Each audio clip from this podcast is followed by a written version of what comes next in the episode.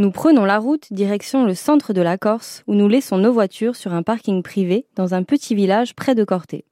Pour accéder à cette adresse confidentielle, nous embarquons à bord d'un 4x4 à travers une piste.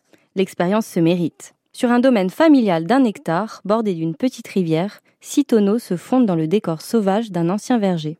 Cinq hébergements nous attendent à l'intérieur des tonneaux en bois.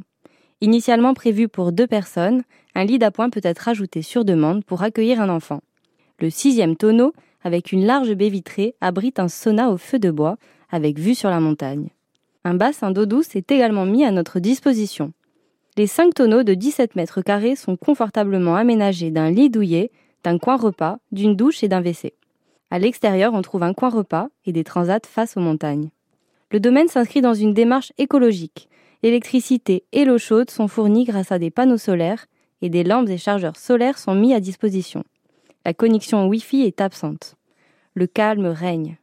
Aucune pollution sonore ni visuelle ne vient perturber notre immersion dans la nature. Le petit déjeuner est inclus et le repas est proposé en option, livré sous forme de panier directement à notre tonneau. Tout est fait maison avec des produits frais, locaux et de saison.